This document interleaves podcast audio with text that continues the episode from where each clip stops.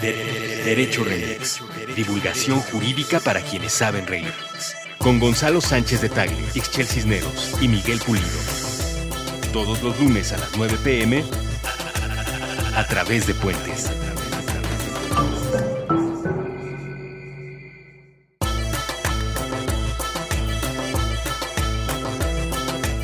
Buenos días, buenas tardes, buenas noches, bonita madrugada o cualquiera que sea el momento en el que estén escuchando este histórico primer podcast de Derecho Remix.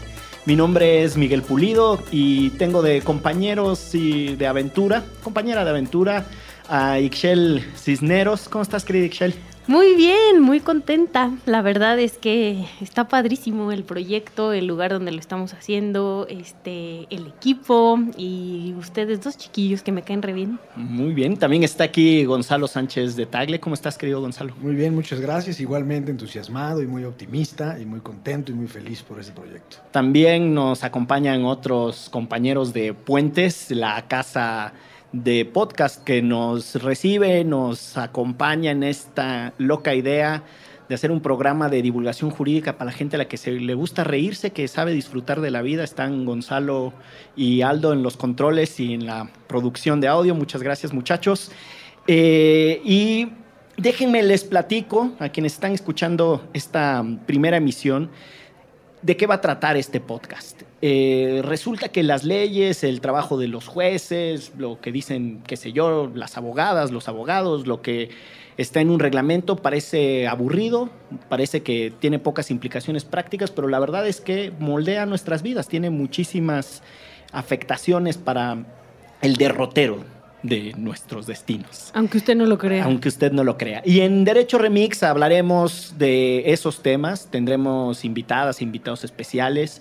En algunas ocasiones abordaremos la coyuntura cuando estén pasando cosas importantes en el Congreso o nuestros políticos estén discutiendo asuntos legales, cuando incluso las cortes estén tramitando casos o sentencias, estemos esperando sentencias relevantes, también hablaremos de eso. Pero nos permitiremos también hacer recomendaciones de películas, de libros, eh, tendremos programas mucho más relajados para abordar lo que viven las y los abogados en los tribunales. Eh, las y los ciudadanos en los, en los MPs. Por ejemplo, este, tenemos preparadas un montón de historias, un montón de temas. El propósito es, además de pasar un bonito rato y de lograr conectar distintas realidades, poder contribuir, aunque sea mínimamente, a tener una discusión sobre lo público más robusta, una discusión sobre lo público mejor informada. Esto es Derecho Remix eh, y bueno, para empezar esta secuela de episodios que hoy se inaugura formalmente, ustedes escucharán este programa con toda certeza después del lunes 21 de agosto a las 9 de la noche, que es cuando saldrá al aire esta primera emisión.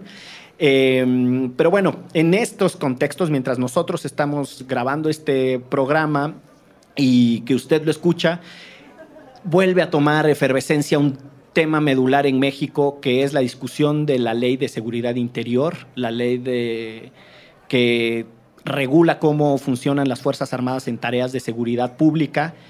Y nos hemos... Em, puesto a, pensar aquí, el equipo de, Derecho Remix, cómo le entramos a este tema, por qué tendría que importarle a la gente. Y déjenme, les pongo un dato sobre la mesa, porque no empezó ahí la tormenta, pero desde el sexenio de Felipe Calderón a la fecha, los delitos se han incrementado por lo menos cinco veces, los delitos violentos estoy hablando. El número de muertes se ha duplicado, el número de muertes violentas se ha duplicado en el país. Con toda seguridad, el sexenio de Enrique Peña Nieto será el más violento de la historia reciente del país, casi por 10.000 número de muertes violentas más que el de Felipe Calderón. Ese es un estimado que ya podemos hacer con los números que tenemos ahora. Eh, y eso construye un escenario pues para decirlo en una síntesis, bien gacho, ¿no? Y frente a eso, pues andamos explorando ahí soluciones de cómo entrarle a ese tema, cómo corregimos el rumbo tan sanguinario y violento que tenemos. Y una de las ocurrencias ha sido el de utilizar al ejército y a la marina en las tareas de seguridad pública en una guerra que tiene este país de cabeza. Querida Ixchel, ¿cómo ves todo esto? Pues eso, tenemos muchos años, ¿no? Con los militares y los marinos en algunos estados eh, haciendo la literal de policías, pero también hay algunos que hasta de tránsito, ¿no? Que podría parecer que en un país donde hay mucha violencia esto sería lo normal, ¿no? Pero bueno, según nuestra constitución, y ustedes podrán decirme más sobre eso, eh, los militares no están hechos para eso, ¿no? Y existen leyes y reglamentos de los cuales eh, dicen que ellos no tendrían por qué estar haciendo cuestiones de seguridad pública, que para eso existen las policías en México. Y sí, a lo mejor quien nos está escuchando ahorita está diciendo en su cabecita que los policías en México pues son muy malos policías. Pero pues las iniciativas por lo menos que están en el Congreso, ¿no? que es una del PRI y el Verde y otra del PAN en el Senado, no hablan sobre mejorar a las policías actuales y nada más se habla sobre este cómo eh, seguir con los militares en las calles.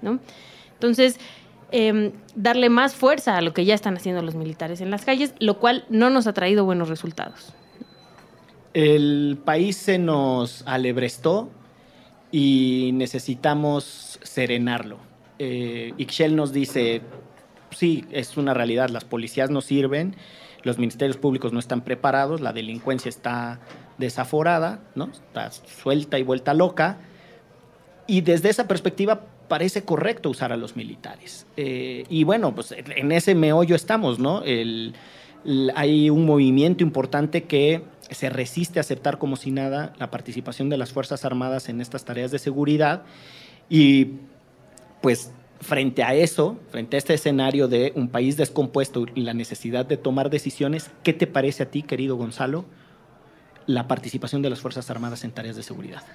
A mí, si me permiten, me gustaría hacer un poco de historia nada más, porque creo que aquí sí hay responsables y, y cada que tengo la oportunidad, me parece fundamental e importantísimo recordar quiénes son los responsables. Después de la elección del año para la presidencia del año 2006, Felipe Calderón de alguna manera trató de legitimarse eh, la poca legitimación que él obtuvo en, este proceso electoral al, declarar la guerra frontal al crimen organizado y en consecuencia sacó el ejército a las calles.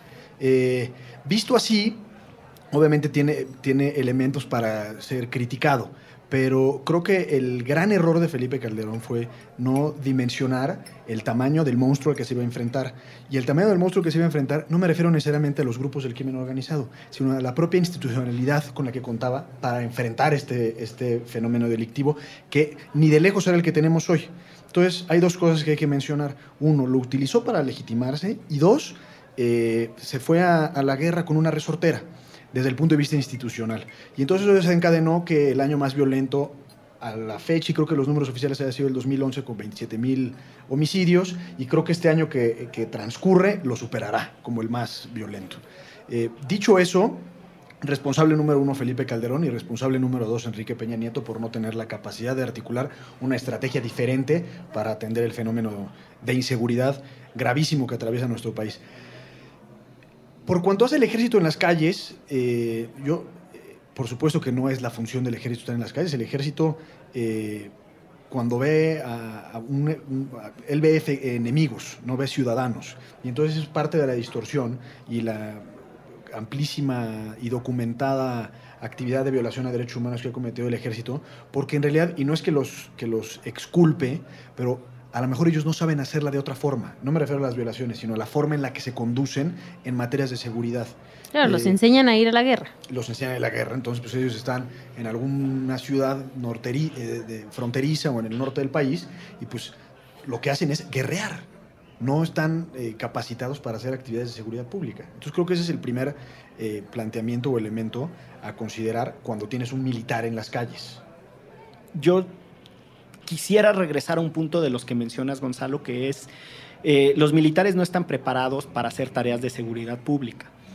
El propio secretario de Defensa ha reconocido que los militares no van a entrar con buenas formas y bonitos modales a un combate con criminales que están además armados con eh, una capacidad de fuego altísima. No es cualquier enemigo el que están enfrentando, ¿no? la sociedad mexicana tiene un problema con eh, actores violentos, sumamente violentos, altamente equipados y que además cuentan con una penetración dentro de las instituciones, es decir, han comprado policías, presidentes municipales, jueces y tal. Hasta gobernadores. Hasta gobernadores, ¿no? Bueno, están los procesos judiciales en Estados Unidos contra Tomás Yarrington, Eugenio Hernández, por lo menos, ¿no? Dos exgobernadores de Tamaulipas.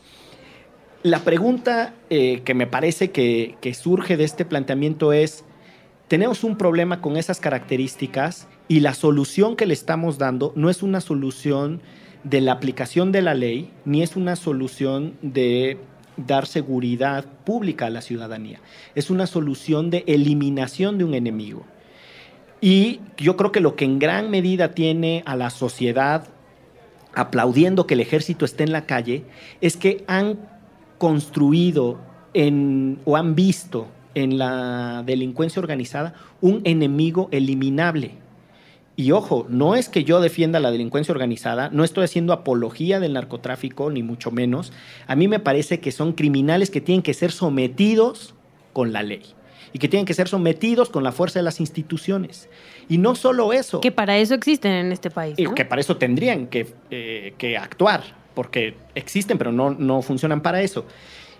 Lo que trato de decir con esto es que eh, el conjunto de cosas con las que podrían debilitar a la delincuencia organizada eh, está bien poco explorado.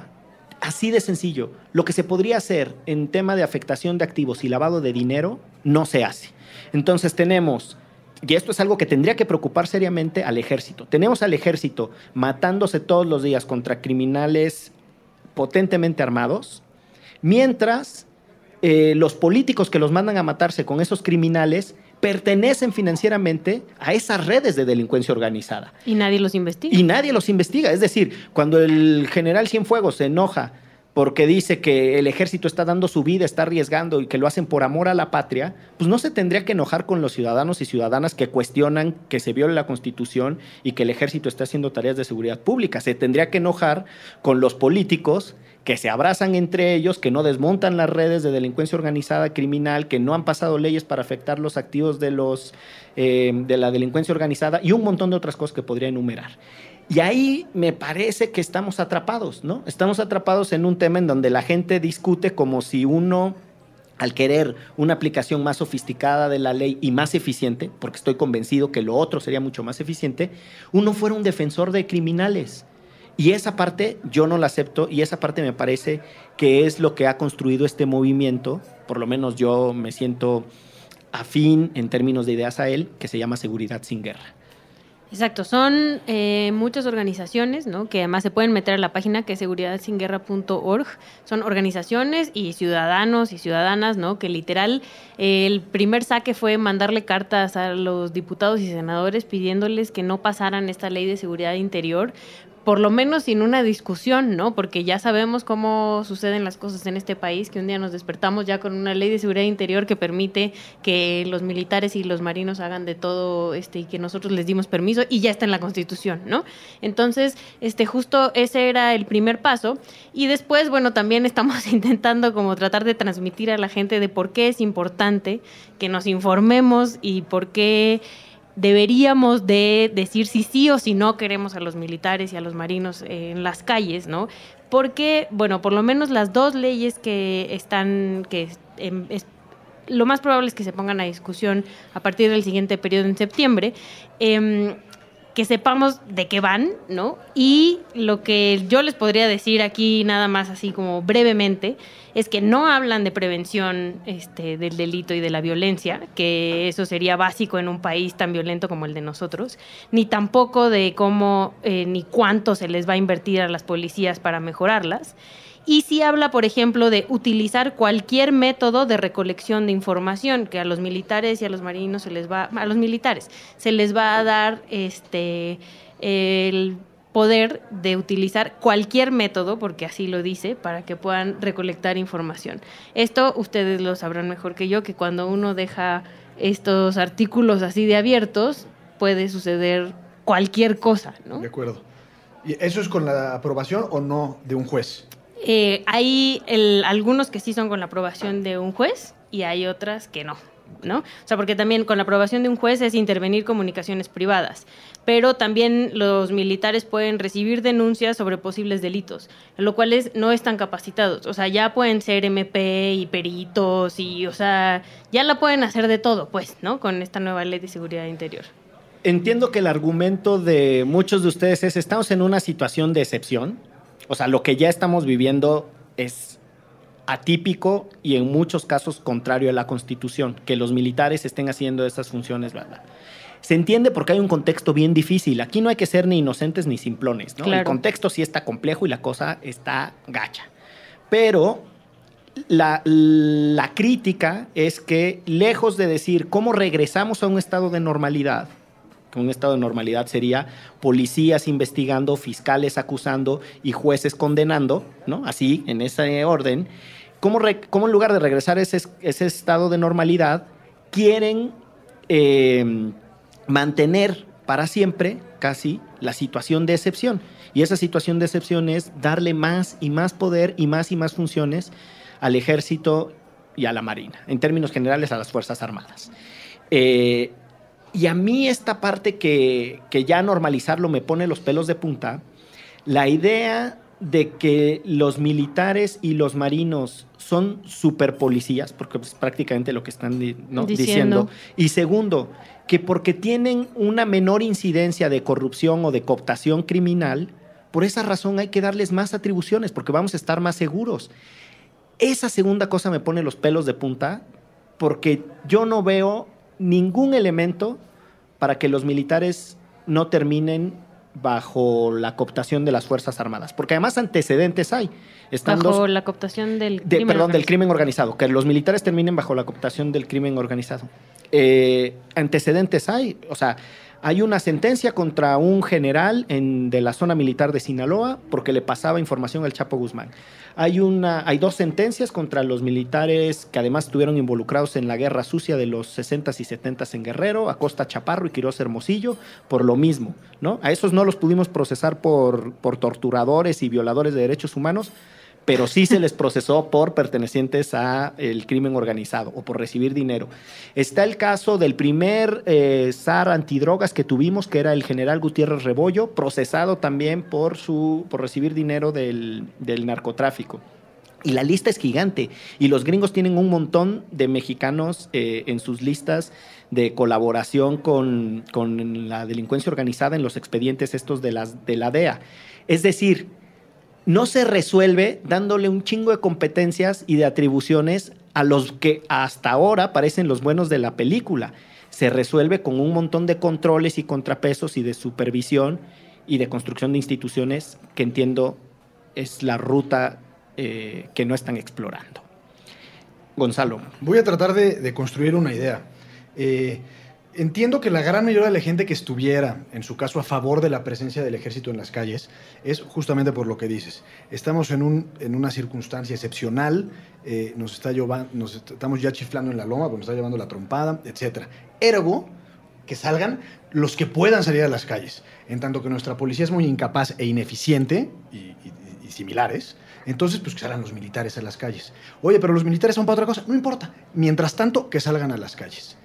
Y ahí es donde creo que se distorsiona el, argumento y el debate, porque mucha de la gente que así piensa, y me refiero a veladas en tardes de café, es decir, no gente con intereses políticos, eh, no creo que lo diga en el fondo con una mala intención. Si dice, oye, pues si, hay, si el grupo de los Zetas pues está armado con AK-47, tanques y misiles y etcétera, pues bueno, saquemos tanques, misiles y AK-47. Eh, creo que el, el, error es justamente pensar que un estado de excepción permite a la autoridad actuar excepcionalmente. Es decir, y, como son los únicos que sirven, entonces saquémoslos. Eh, el error empezó en el 2006 y pasando a este estado de excepción, creo que lo que pretende esta, esta ley de seguridad interior son dos cosas. La primera es quitarle esta excepcionalidad al ejército en las calles al dotarlos de un, estatuto legal. Y en ese sentido, pues pueden revertir de alguna manera el argumento del Estado de Derecho, que nadie está por encima de la ley, como en el caso lo están los militares, eh, al, llevar a cabo tareas que no están dentro de su mandato legal. Eh, y que en su caso se someterán a lo que diga un juez o, o, eh, últimamente lo que diga la ley. Pero creo que hay un trasfondo más importante y relevante con esta ley de seguridad interior, que es una especie de justicia transicional o el derecho penal internacional. Eh, los militares, eh, y creo que está altamente documentado, han cometido crímenes de lesa humanidad, desapariciones forzadas, tortura, eh, tratamiento, tratos crueles e inhumanos. Eh, y de alguna manera, y pasó exactamente lo mismo en Estados Unidos con los centros de detenciones de Abu Ghraib y Guantánamo, cuando los militares y agentes de la CIA pedían una tras otra eh, que tuvieran un mandamiento legal que les pudiera autorizar de alguna manera lo que estaban haciendo. Y creo que esa ley va por ahí. De alguna manera, eh, si bien la temporalidad de la presencia del ejército en las calles es uno de los grandes temas, creo que el trasfondo es darle una especie de protección o escudo o algo así como una amnistía a los militares que han hecho de las suyas. Y eso evita eventualmente, supuestamente, porque no, porque son crímenes eh, que no prescriben, que si, al- si algún loco o algún buen ciudadano o algún buen defensor de derechos humanos denunciara crímenes ante la Corte Penal Internacional, pues supuestamente no, no habría crimen que, eh, que, se- que- que perseguir porque estarían bajo el, bajo el amparo de esta ley de seguridad interior. O sea, preocupa lo que describe Ixchel. Y ahora me preocupé más después de escuchar a Gonzalo.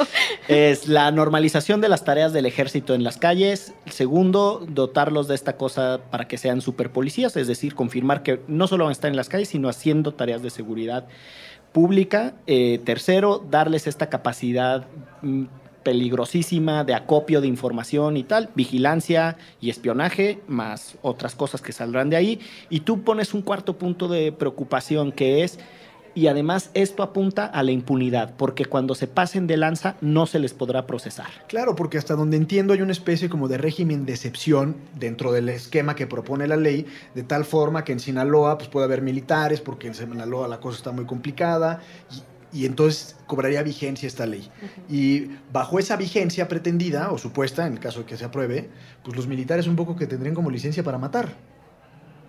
Querida Excel, el movimiento Seguridad sin Guerra eh, tiene en el nombre el planteamiento. O sea, todos nos queremos sentir más seguros y seguras.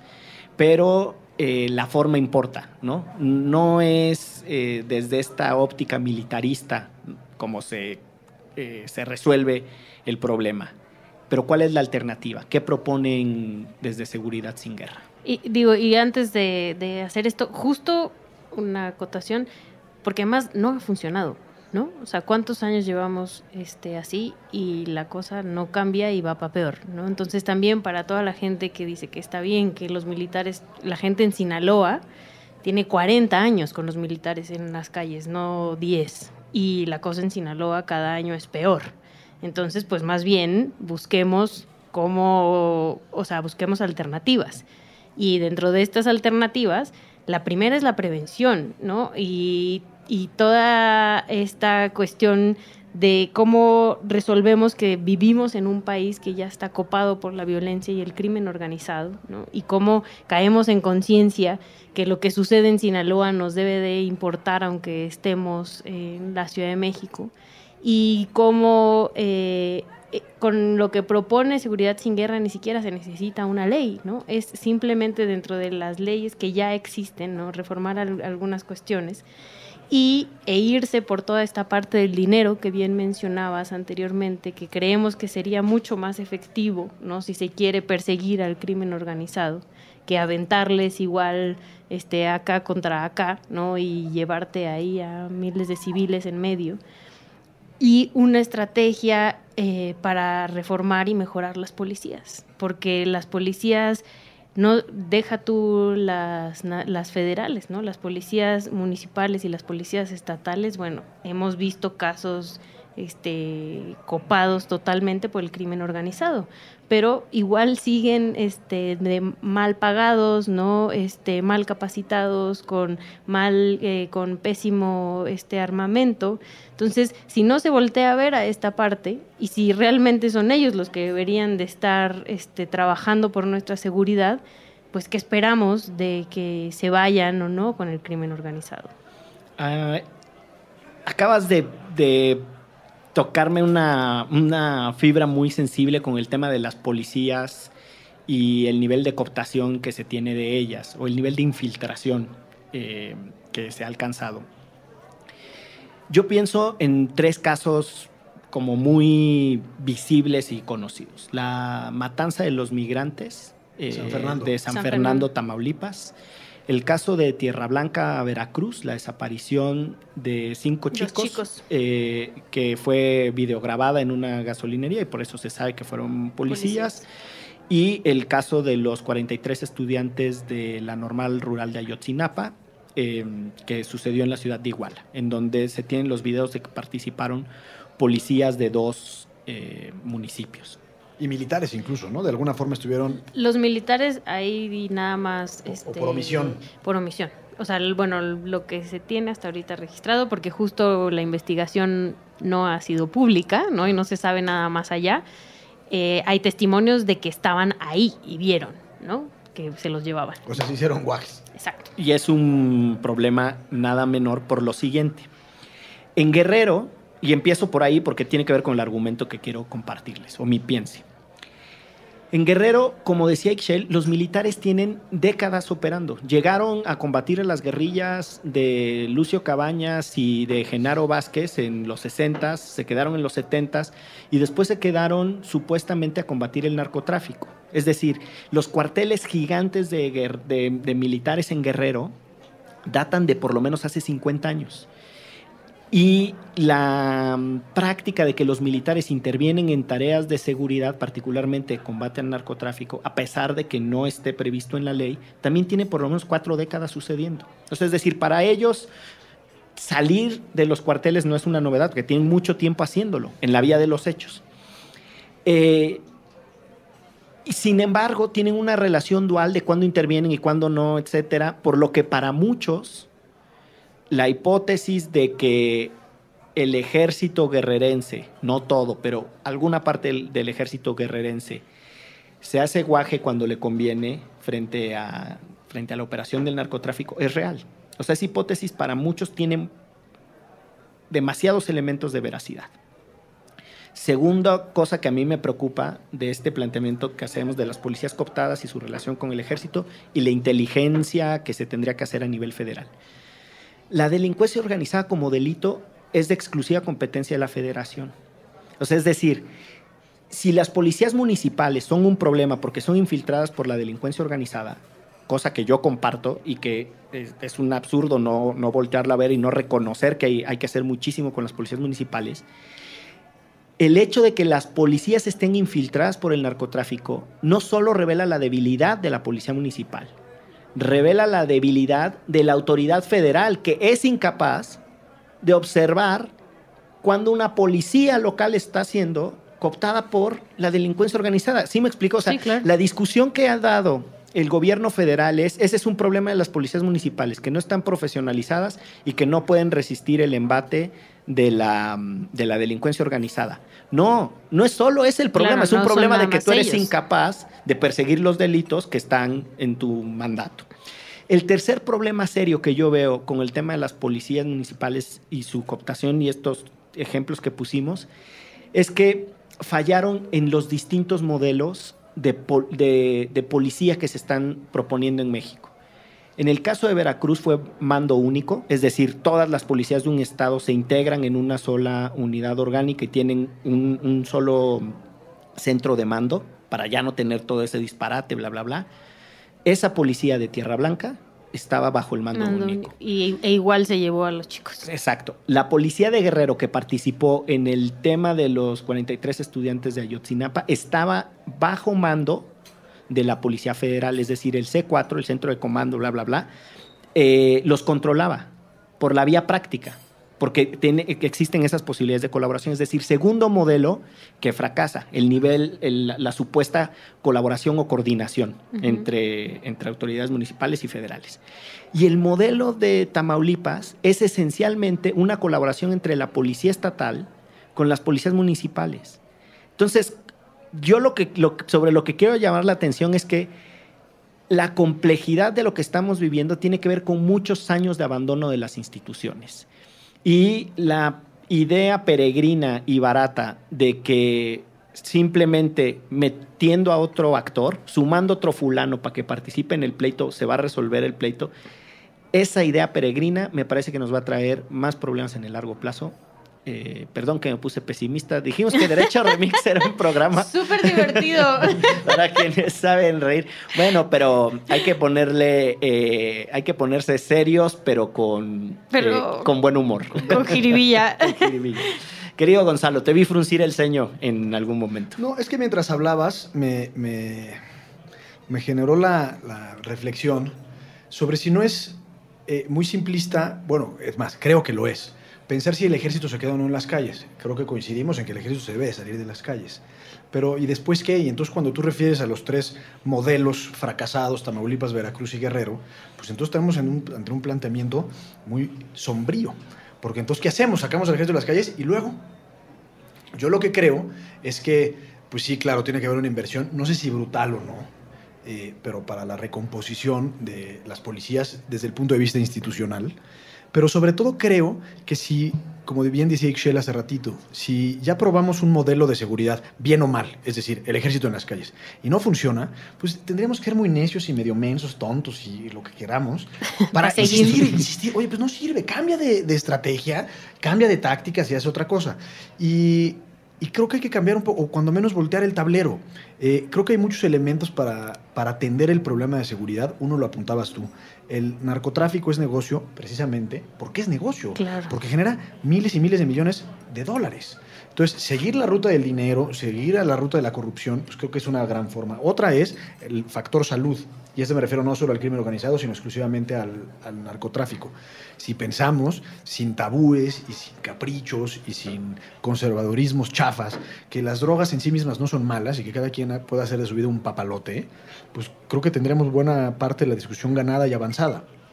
Y, De quitarles el negocito. y de quitarles el negocio. Y la violencia. El, el este, otro problema es que si que son delincuentes, pues a lo mejor son delincuentes haciendo Otra cosa. otra cosa. Y creo que la parte más importante es atacar o atajar el desarrollo social y la reconstrucción de nuestra sociedad. Cosa nada menor. Y todos Eh, suspiramos. todos, con, con este, sus- con este suspiro colectivo vamos a hacer una pausa. Están escuchando una emisión histórica, el primer episodio de Derecho Remix. Eh, Eso Está- sonó como de Freddie Mercury, ¿no? eh, estamos hablando de mm, seguridad sin guerra. El- la razón es muy sencilla. Próximamente empezará el periodo legislativo. Nuestras señoras y señores congresistas tendrán que discutir este, entre otros temas. Y nos pareció muy pertinente invitarles a tener una reflexión con nosotras eh, sobre este asunto. Esto es Derecho Remix. Esta es nuestra primera pausa. De, de, de Derecho Remix. Mix. Mix. Mix. Mix. Mi, mi, mi, mi, mi, mi, mix. Derecho, derecho. De, de, de Derecho Remix.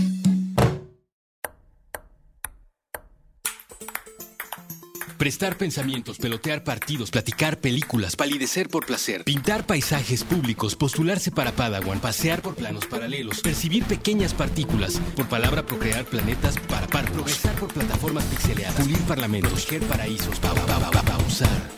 Puentes propone probar, preguntar, permitir, participar, persistir, pajarear, practicar, permanecer, palpitar, perseguir, parar prejuicios, permutar. Permea paz. Proyecta puentes.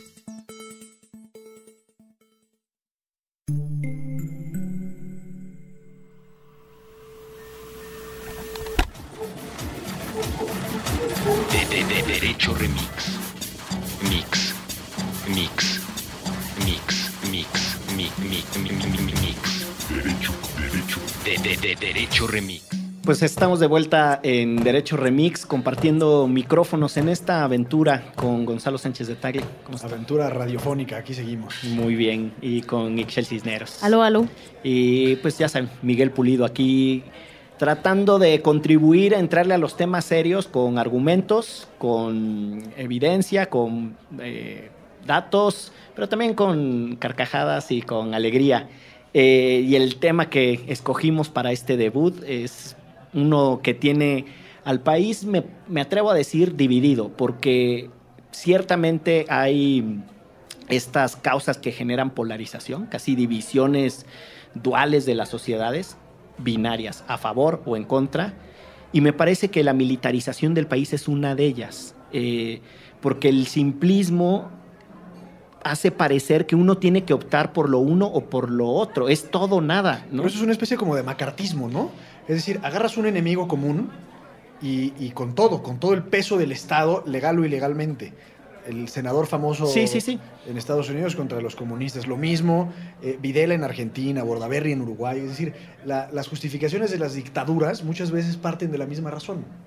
La, la cuestión aquí, y esto es pensando en, en cuál puede ser una, una genuina, si no contribución, por lo menos una genuina aproximación eh, a este tema, es pues reconocer que eh, muchas cosas han fallado, no solo una, por lo que la solución no va a venir por solo agregarle un ingrediente a la fórmula, porque lo que se descompuso, lo que se le descompuso a la carcacha son un montón de cosas, le falla la transmisión, le falla, no, le falla el motor, le falla el escape.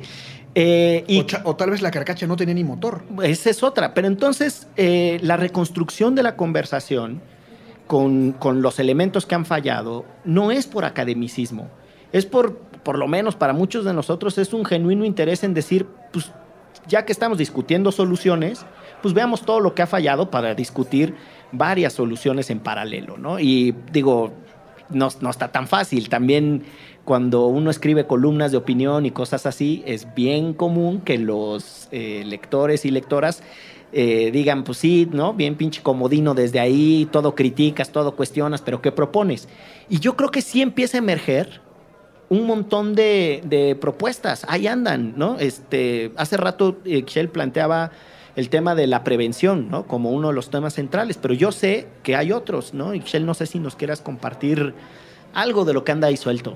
Sí, eh, bueno, hay eh, dentro de este mismo colectivo, ¿no? Hay varias posturas y muchas organizaciones, ¿no? Hay muchos que se han enfocado específicamente a, bueno, a mejorar a las policías y mejorar, este, no solo en cuestión laboral, sino también, eh, como ya les comentaba, en todas cuestiones de armamentos, etcétera.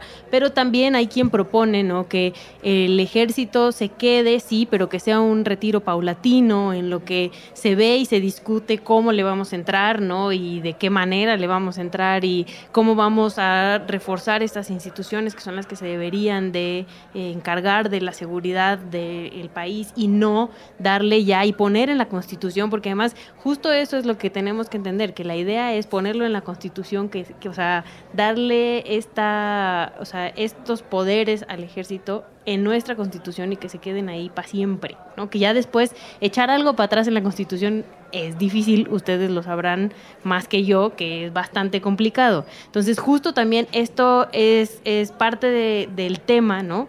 Porque esta ley de seguridad interior que, que propone Gil Suarte en el, en el Senado y Camacho en diputados, Que por cierto, perdón, Gil Suart fue secretario particular del presidente Calderón, responsable de la masacre que vivimos en este país. Ah, pues mira, y además, bueno, ya acá como anécdota, justamente Gil Swart sacó este un video hace poquito quejándose porque había sido espiado por Pegasus, ¿no? Eh, en su celular y su propia propuesta de ley de seguridad interior propone espiar e intervenir comunicaciones privadas Entonces, en el pecado lleva la penitencia. Exactamente, entonces, este, pues ahí, ahí, ahí la cosa con el muchacho Gil Swart. Entonces, bueno, justo hay muchas opciones, eh, hay, se, se barajean como muchas discusiones, pero lo que pasa con este país es que luego nos llegan de noche y un día de estos ya tenemos en nuestra constitución que eh, los militares son los que se van a encargar de la seguridad en el país. De las cosas que son bien particulares de estos temas es cómo llegamos a la situación que estamos. No estoy hablando necesariamente de la descomposición, la violencia, porque hay que ser serios, ese es un problema multifactorial. No es por utilizar la salida cobarde de decir, no, es un problema de muchos ángulos, tal, pero es cierto, ¿no? O sea, hay una dimensión económica, la sociedad se ha transformado, la idea estúpida de que los pobres son los que delinquen no tiene ningún fundamento, la evidencia dice otra cosa. Preguntémosle a Javier Duarte. Sí, no, pero además, eh, no solo eso, o sea, muchas de las personas que están involucradas en la delincuencia organizada son de estamentos sociales muy altos y que son cooptados por la delincuencia organizada porque los necesitan para lavar Pero dinero. la exclusión social sí es una, un semillero o, o no. No, a ver, es multifactorial. Lo que trato de decir es, ¿habrá pobres que entren a la delincuencia organizada? Sí. Pero como- también hay un montón de ricos y clase media de- que lavan dinero con sus empresas. O sea, el, el- eh, el lavado de dinero no se puede hacer con pobres. El sicariato, tal vez sí. O sea, yo no veo a los millonarios de las lomas metiéndose de sicarios. Puedo entender que hay, que, ¿no? que hay alguna mm, segmentación del rol social y su pertenencia a la delincuencia organizada. Pero casi te podría decir que de todos los segmentos vas a encontrar quien participe. Entonces el fenómeno es complejo, insisto, no es por salirse con la cobardía de decir es Hablemos de, futbolistas y cantantes. Ah. por ejemplo. Pero eh, en, esa, en esa lógica de decir, eh, ¿cómo llegamos hasta aquí, a este estado de cosas tan difícil? Eh, y yo empezaría con el tema de la primera excepción que se alegó para usar al ejército en tareas de seguridad. Sí, Calderón utiliza al ejército de manera mucho más frontal o mucho más notoria, pero desde Ernesto Cedillo se discutía la idea del ejército o no en las calles, si era constitucional o no, y hay un montón de polémica legislativa cuando Andrés Manuel López Obrador todavía está en el PRD y Felipe Calderón tendría por ahí de los 30 años y era el niño maravilla del PAN eh, y estaba en el Congreso como diputado federal. Es decir, hace veintitantos años que estamos con esta discusión de las pequeñas excepciones al ejército, pequeñas excepciones temporales porque la cosa está gacha, pequeñas excepciones, y lo que hicimos fue ir ampliando esas excepciones, incrementando eh, la jerarquía normativa, es decir, pasamos de que un reglamento, una circular, un no sé cuál, hasta lo que nos describe Ixchel, hasta ponerlo en la Constitución. Todo este rollote que estoy diciendo para decir que tenemos que pensar el problema en reversa. ¿Por qué estamos pensando en que necesitamos ahora llevar esto a la Constitución? Pues porque empezamos poniéndolo en una recochina circular, que después subió otra cosa, que después fue, y así hasta que va a la Constitución. Pero que además no funciona. O sea, ahorita lo quieren poner en la Constitución y darle ya, o sea, el permiso de que hagan lo que a lo mejor ya hacen, ¿no? Intervenir, comunicaciones y etcétera. Pero igual no le ha traído paz a la gente que vive en Michoacán y vive en Sinaloa y vive en Guerrero, que ya tiene el ejército ahí desde hace mucho tiempo. Entonces, esto no da la solución, ¿no? Yo creo que co- coincido contigo, Miguel. Yo creo que el problema, muchos de los problemas, uno de los muchos problemas que tenemos en el país es que, abogado del niño, tapamos el pozo. Y pasa con muchísimos, con muchísimos temas, no para ejemplificarlos, pero quien sea que nos escuche seguramente tendrá algún ejemplo. Es decir, se nos presenta una problemática y dejamos de pasar, dejamos pasar años y años y años hasta que realmente explota el problema en nuestras manos, como creo que es el caso con el, con el crimen organizado. A mí me es mucho pedir, muchísimo pedir tal vez, pero creo que si algo, alguna responsabilidad tiene el gobierno actual o el futuro, es presentarnos a la sociedad un, un- un planteamiento entendible y holístico del problema del crimen organizado. Oigan, pues a lo mejor, como dice Ixchel, no vamos a sacar el ejército de las calles mañana porque no habría quien sustituya, es decir, una salida progresiva. Pero desde el punto de vista de integración social, del tejido social, de eh, lavado de dinero, es decir, un- un- atender la problemática desde todas las vertientes posibles. Claro. Y creo que eso es lo que nos falta porque si vemos la ley de seguridad interior así sola, pues obviamente es una aberración. Pero si fuera parte de una estrategia pensada que se va a desarrollar, etcétera, pues a lo mejor no digo que esta ley en sí misma tenga sentido, pero las propuestas que proponen pueden llegar a tener un poco más de sentido. Estamos discutiendo pura retacería. Digo, no nosotros, nosotros estamos tratando de darle una mirada más completa. Orden a la retacería. Pero como país estamos discutiendo pura retacería como en tantas otras ocasiones y eso es lo que mm, eh, pues levanta por lo menos temores, eh, sino que casi que les diría que, que son invitaciones para entrar en pánico, porque bajo este orden de cosas yo me temo decirles que el país seguirá siendo violento, porque esta, esta aproximación militarista, belicosa, eh, invita a que el problema siga siendo eh, violento. Y no toma en cuenta, ya lo decían, eh, otras formas de, de aproximarse a la misma problemática. No hay nada, no hay una discusión seria sobre la legalización de las drogas en este país, ¿no? Que es algo que, que Gonzalo planteaba, ¿no? Este, el- se ha dicho cuatro veces ya hoy, el tema de lavado de dinero, afectación de activos, inteligencia eh, financiera, absoluto, hay nada, no hay un caso en México serio. Las investigaciones importantes vienen de Estados Unidos. Y, y, vienen sobre Estados Unidos. Y ojo, los acuerdos a los que se llegan en Estados Unidos después de las extradiciones de narcotraficantes mexicanos son de escándalo. O sea, la cantidad de dinero que se queda el gobierno de Estados Unidos por decomisos en los juicios a los narcotraficantes mexicanos, en, en, un solo caso, no es broma, se está jugando en un solo caso en Chicago, al que yo le he estado dando seguimiento, el de los hermanos gemelos eh, eh, Flores. Eh, en ese caso, el gobierno de Estados Unidos está decomisando exactamente lo mismo que el presupuesto total de la UNAM. En un solo caso. Eh, y hay otros casos. Uno de los hermanos Arellano, Félix, dio 100 millones de dólares para negociar una reducción de sentencia. Vamos, el, el, dinero que se están quedando en Estados Unidos en el desmontar las estructuras de delincuencia organizada invita a pensar que nosotros lo estamos haciendo fatal en ese departamento. Sí, muy mal. muy mal. Este, aquí no le han quitado, ni, ni, a Duarte le han podido quitar las cosas que se robó el gobernador veracruzano, eh, porque el de Chihuahua está profundo. Eh, bueno, vamos cerrando esta primera emisión de Derecho Remix. Nos metimos con un tema, querida Excel, que está que arde. Eh, ¿Cuál es la expectativa de discusión sobre la ley de seguridad interior en los próximos meses en este país?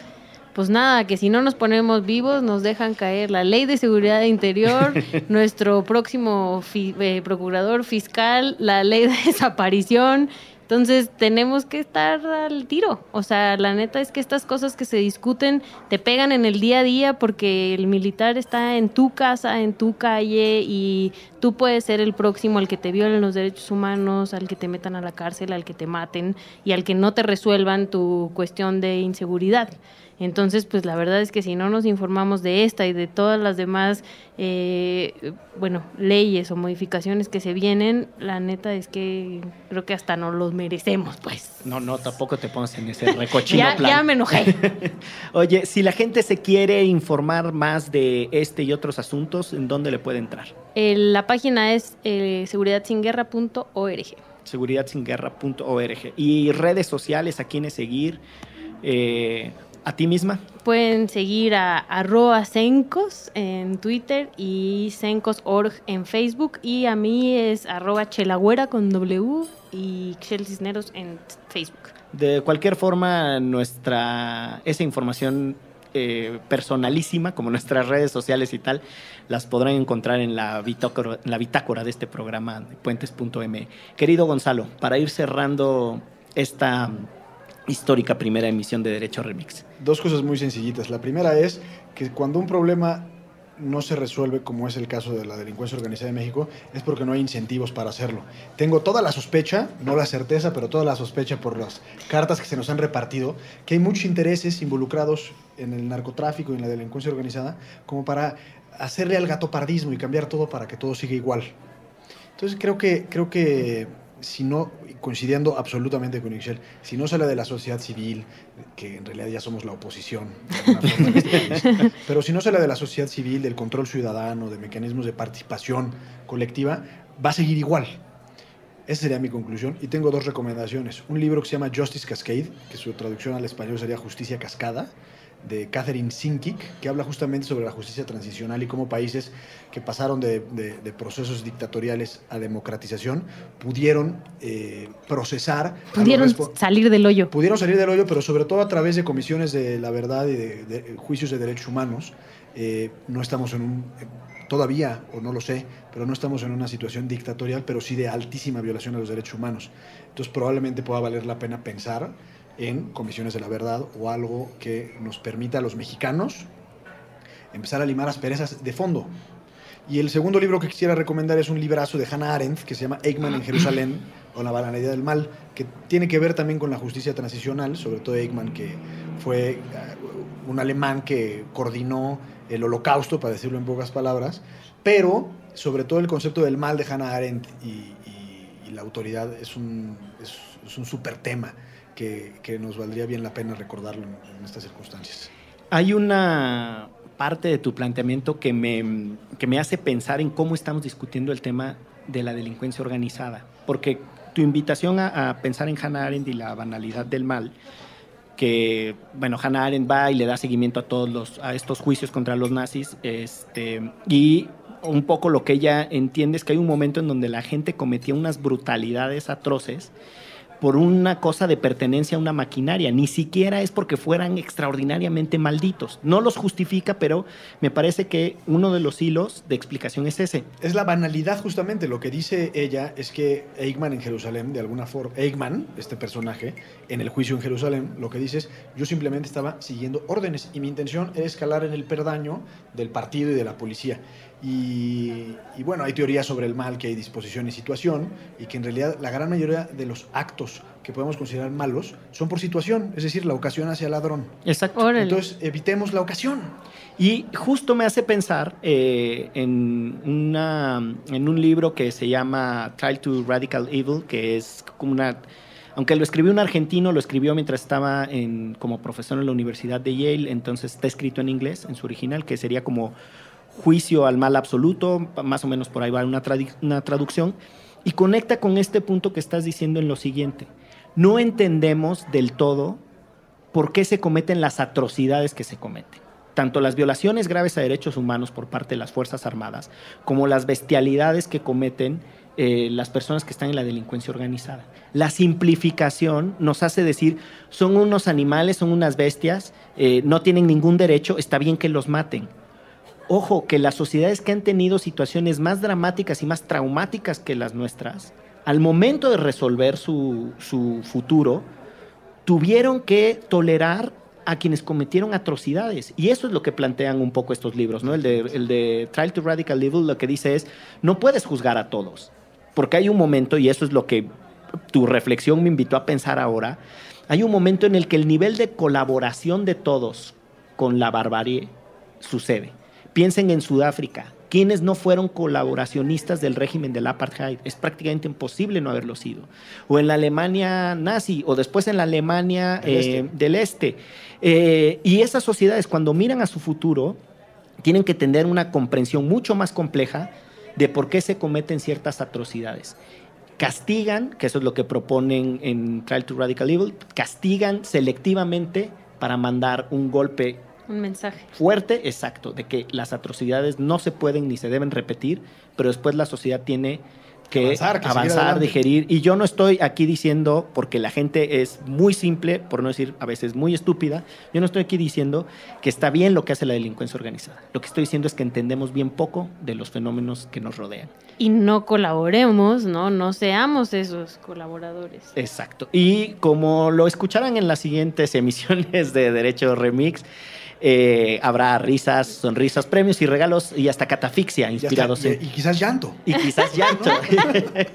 decidimos, decidimos iniciar con un programa que abordara un tema de la mayor eh, pertinencia en este contexto que estamos viviendo en el país. Pero insisto, creemos que se puede discutir la realidad con argumentos, con evidencia, pero sobre todo con una gran risa, con buen sentido del humor. Muchas gracias, soy Miguel Pulido. Esto es Derecho a Remix. Chao. Chao.